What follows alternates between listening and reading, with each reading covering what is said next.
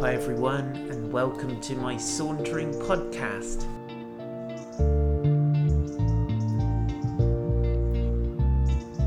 My name is Paul White, and I live in a gorgeous place called Weymouth.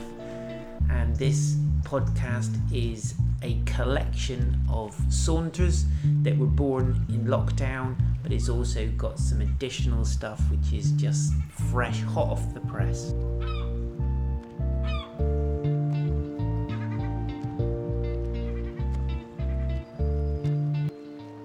Praying that you'll be really blessed and that God will speak into your heart as we take this journey together.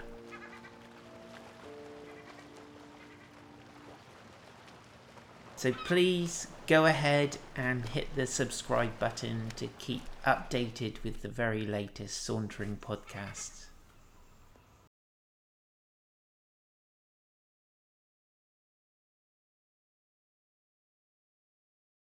Good morning, dear friends. We're starting our saunter early this morning as I have to be somewhere shortly.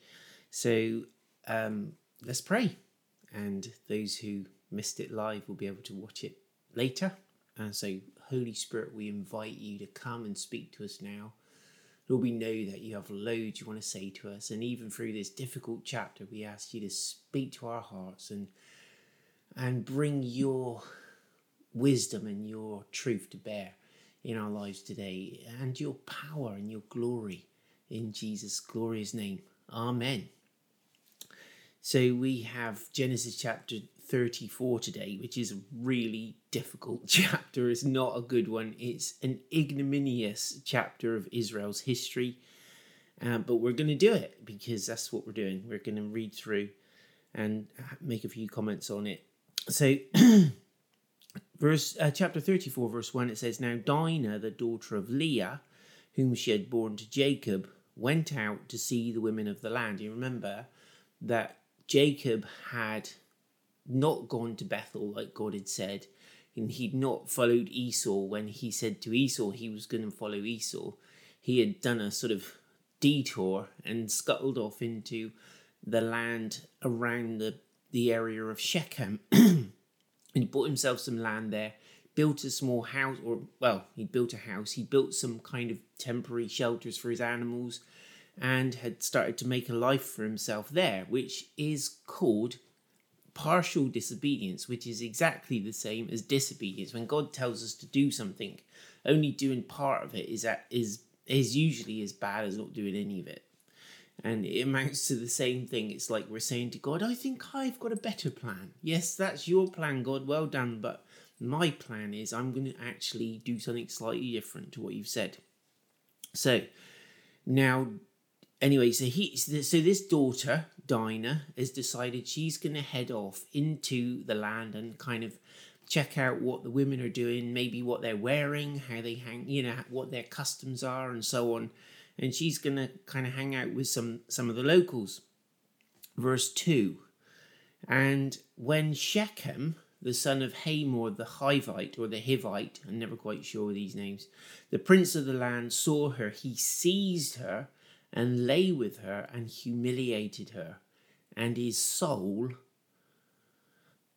um, his soul was drawn to Dinah, the daughter of Jacob, and he loved uh, he loved the young woman and spoke tenderly to her. So Shechem spoke to his father Hamor, saying, Get me this girl for my wife. Right, okay, so what he's done, let's not dress it up.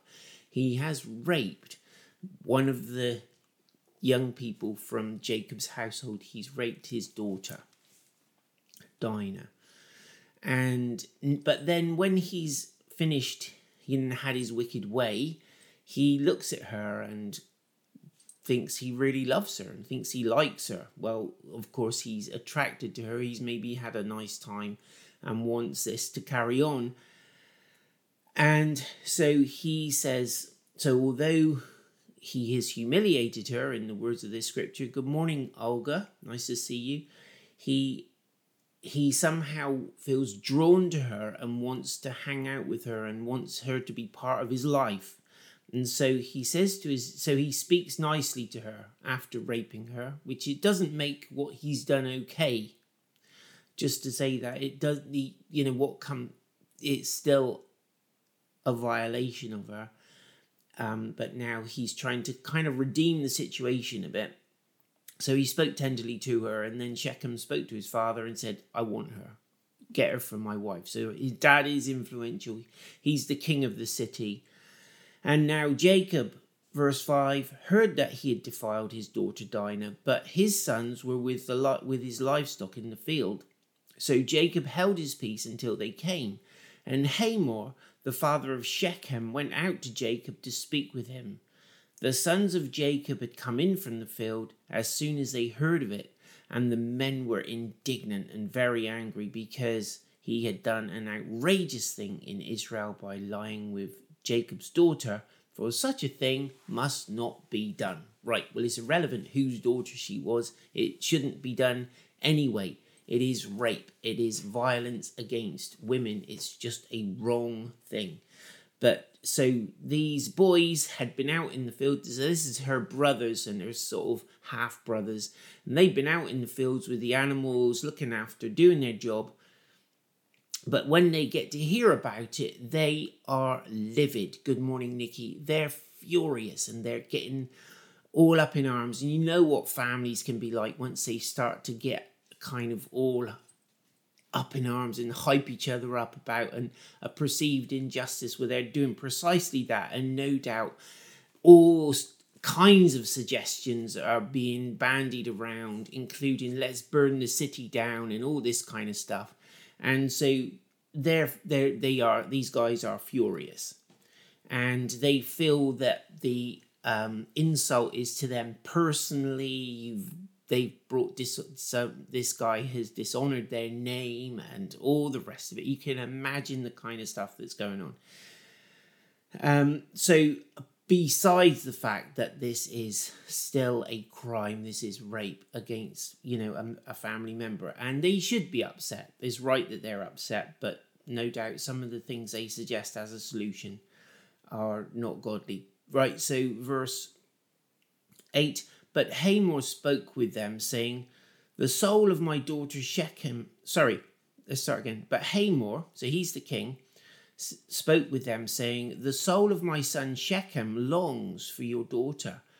Please give her to him to be his wife. Make marriages with us.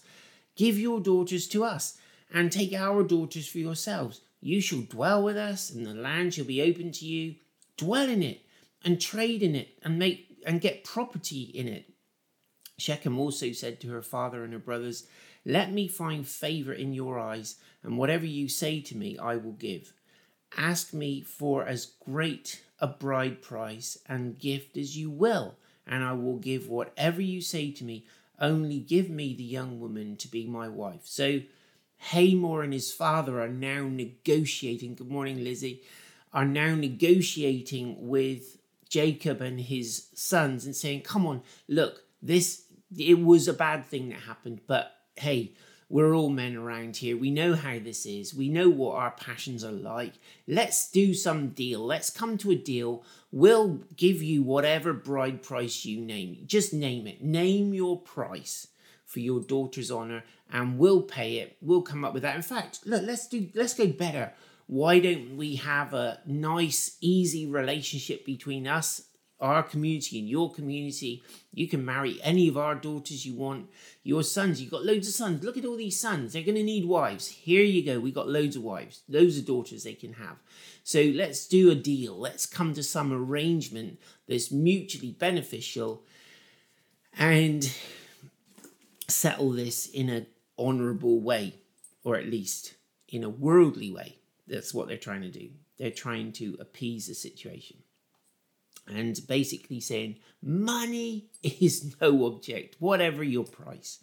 So they're still trading on Dinah. They're still seeing her as a commodity that can be bought and sold. And unfortunately, that was pretty commonplace back in this culture. But uh, let's not even go there about what can be bought and sold in our culture, and we still have a roaring trade going around the world in pornography, in images of women that are demeaning and defiling, and they defile the women when they're, you know, they dishonor and defile the women and that are image that the are the images of and but they also defile and dishonor the men who look at them. And so you know we still have this commoditization if i can i if that's even a word commoditization of sex and of the particularly the female body anyway so verse 13 it says the sons of jacob answered shechem and his father hamor deceitfully because they because he had defiled their sister dinah they said to, that to, oh gosh they said to them, We cannot do this thing to give our sister to one who is uncircumcised, for that would be a disgrace to us. And now they're kind of coming up with a Jacob like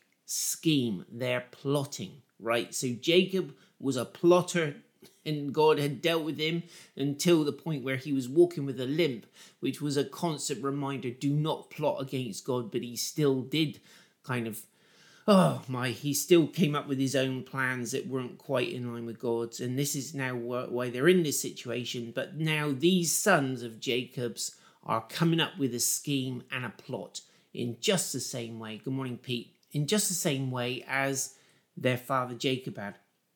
So they answer Shechem and his father deceitfully, and their in their mind is nothing other than pure revenge and they say, "Oh, we can't let our daughter marry you, you because you're uncircumcised. That's against our culture. You would have to be circumcised." And so then they go on, and verse fifteen it says, "Only on this condition will we agree with you that you will become as we are by every male among you being circumcised."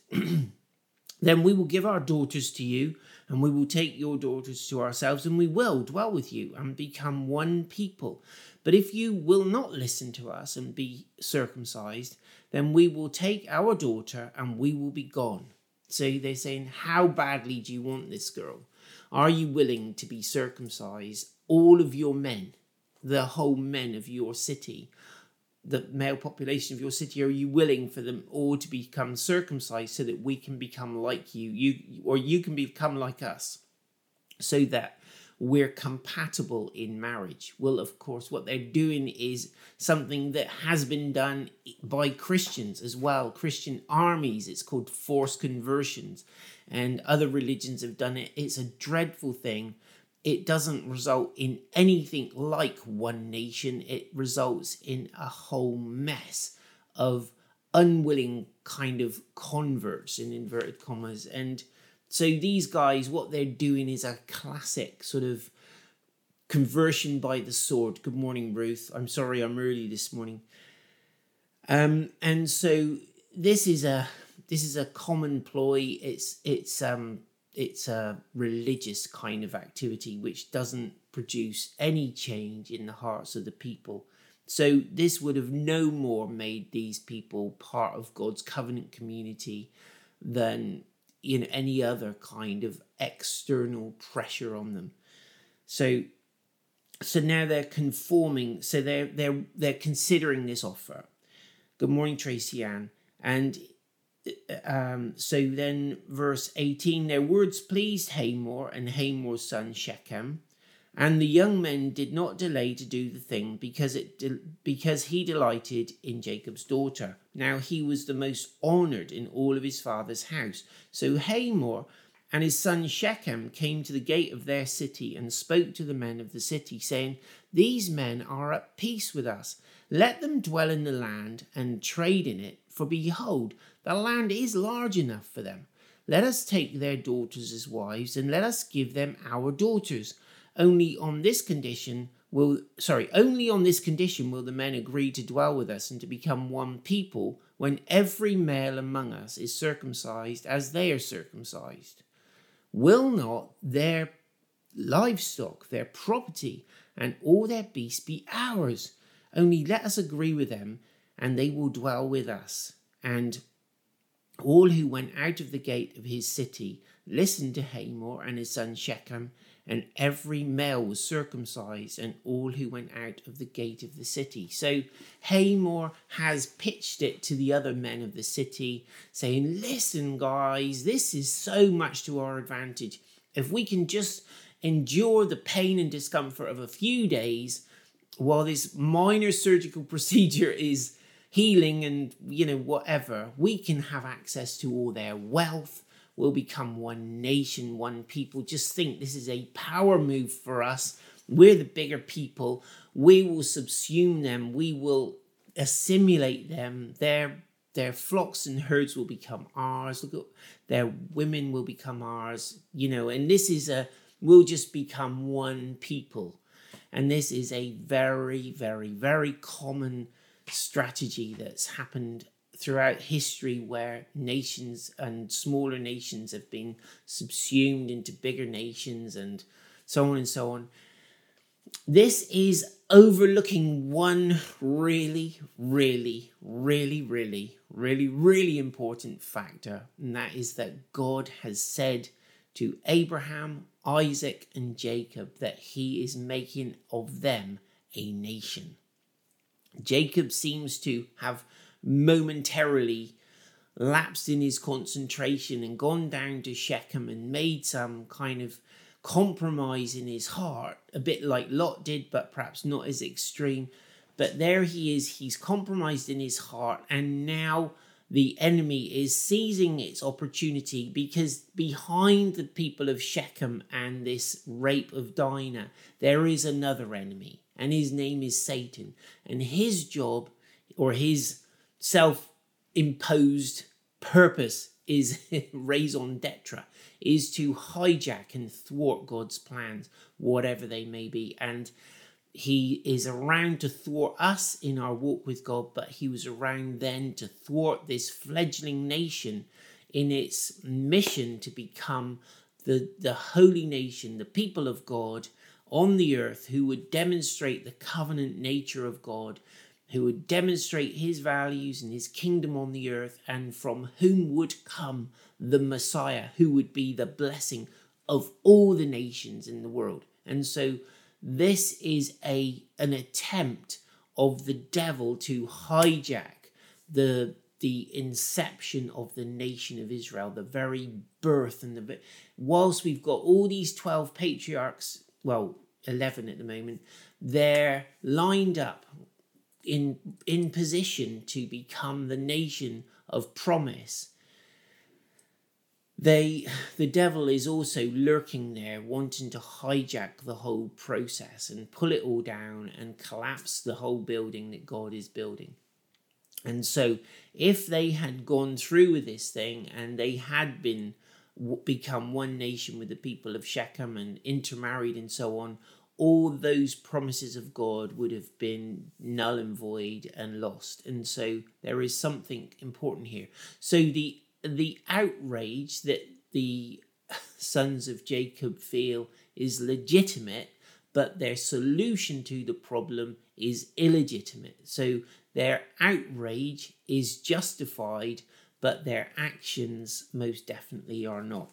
And the way they solve the problem is most, most definitely not. And we do see that as well again and again and again in Christian circles in the church. In church history, we see a legitimate problem dealt with in a very fleshly, worldly, nasty, warlike kind of way more manipulative kind of way, which is we see both of those forces at work here violence and manipulation. And there is no way to solve a problem, even if the problem is something of unrighteousness and ungodliness, which was what happened here. So, right. So they went out and anyway, so on verse 25 it says, On the third day, when they were sore, I should imagine they were, so they were feeling a little bit sorry for themselves, all the men of this city. Two of the sons of Jacob, Simeon and Levi, Dinah's brothers, took their swords and came against the city while it felt secure and killed all the males. So there's all these guys feeling sorry for themselves, having a couple of days off work and just trying to get better quickly. And in that moment of preoccupation and not wellness comes this um, hornet's nest of um, Jacob's household, led by Simeon, Simeon and Levi, and they take their swords and they come against the city and kill all the males. They literally hack them to death. They killed Hamor and his son, so that's the king and the prince of Shechem, with the sword and took Dinah out of Shechem's house and went away. So they were like this kind of SAS crack troops, and they literally just decimate the male population of the city. So the sons of Jacob came upon the slain and plundered the city because they had defiled their sister. They took their flocks and their herds, their donkeys, and whatever was in the city and in the field, all their wealth, and all their little ones and their wives and all that was in their house in the houses they captured and plundered then jacob verse 30 said to simeon and levi you have brought trouble on me by making me stink to the inhabitants of the land. Wow. He was so so right. These guys had brought a kind of nasty black cloud now over the reputation of jacob in that region. And Jacob's thinking, oh boy, we have just got hold of a tiger by the tail, and who knows where all of this business is going to stop. And so he says, You've brought trouble on me by making me stink to the inhabitants of the land, the Canaanites and the Perizzites. My numbers are few, and if they gather themselves against me and attack me, I shall be destroyed, both I and my household. But they said, these guys, self justifying to the end, should he treat our sister like a prostitute? No, he shouldn't. But they shouldn't have been there in the first place, and they could have rescued their, their sister and taken her away and migrated to Bethel as God had said in the first place. Instead of that, they have brought this massacre on um, unarmed an unarmed city, a city unprepared for war. They've just gone in there, massacred everybody, and taken everything, taken all the booty, all the wealth, and um, plunder from the city for their own ends. So Jacob's thinking, man, we are in a spot now, thanks to you guys and your um, kind of unbridled rage and your inability to control yourself. And here's an important lesson, right? The scheming and the plotting that Jacob did in his life, and even this partial obedience where he went into the land of Shechem instead of going to Bethel, is sending a message all the time to his children. And I think we we deceive ourselves as parents if we think our kids are not affected by what we do. They are watching, even as four, five, six year olds these values are being taken on board that we demonstrate. Jacob had not learned to just be a straightforward guy. Mo- pretty much all his life, he still has this tendency towards cutting a deal and bypassing and sneaking around the back and deceiving. And his sons, unfortunately, have kind of learn that behavior. They've got the same familial spirit, if you like. They've got the generational sin of their father coming onto them. You can dress it up whatever way you like. In modern psych- psychological speak, learned behavior or generational sin, this thing is coming back to bite Jacob in the bottom. And even though he's managed to redeem the situation with his brother Esau, he's now become a stinky person in the neighborhood and made a lot of potential enemies. so, listen, guys, we are making disciples. They're watching us. Our children are watching the way we live day by day by day. We need to be conscious of that and in and intentionally choose God's way choose the way of humility, choose the way of grace, choose the way of faith, trust in Him to look after us. yeah. God bless you, everyone, and um, I'm sure if you're watching it later on, you God, God just bless you and have a great day, and may His favor be upon you and your household, and may you have the wisdom to raise up young disciples who love Jesus and walk in His Spirit. In Jesus' name, Amen. God bless you.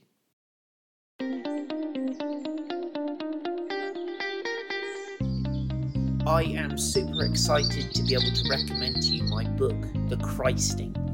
It's a whole adventure of digging deep into the Bible, Old Testament, New Testament, exploring stories that may be familiar to us, but just seeing how the power and the beautiful, rich treasure of the Holy Spirit is there on every single page. And my desire as I share my own stories is that we would get caught up in that adventure together of a life pursuing the supernatural God where anything becomes possible when we're full of His Holy Spirit.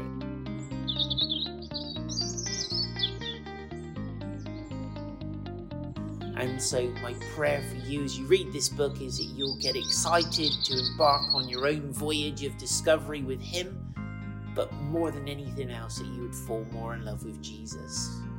So please, if you have not got a copy, do buy one. You can get it online on all the major um, online bookstores, including Amazon, and Eden, and others. You can buy it from Christian bookshops, uh, or you can message me and get your own signed copy. There you go. But do like it and review it because that really, really does help. Thank you so much.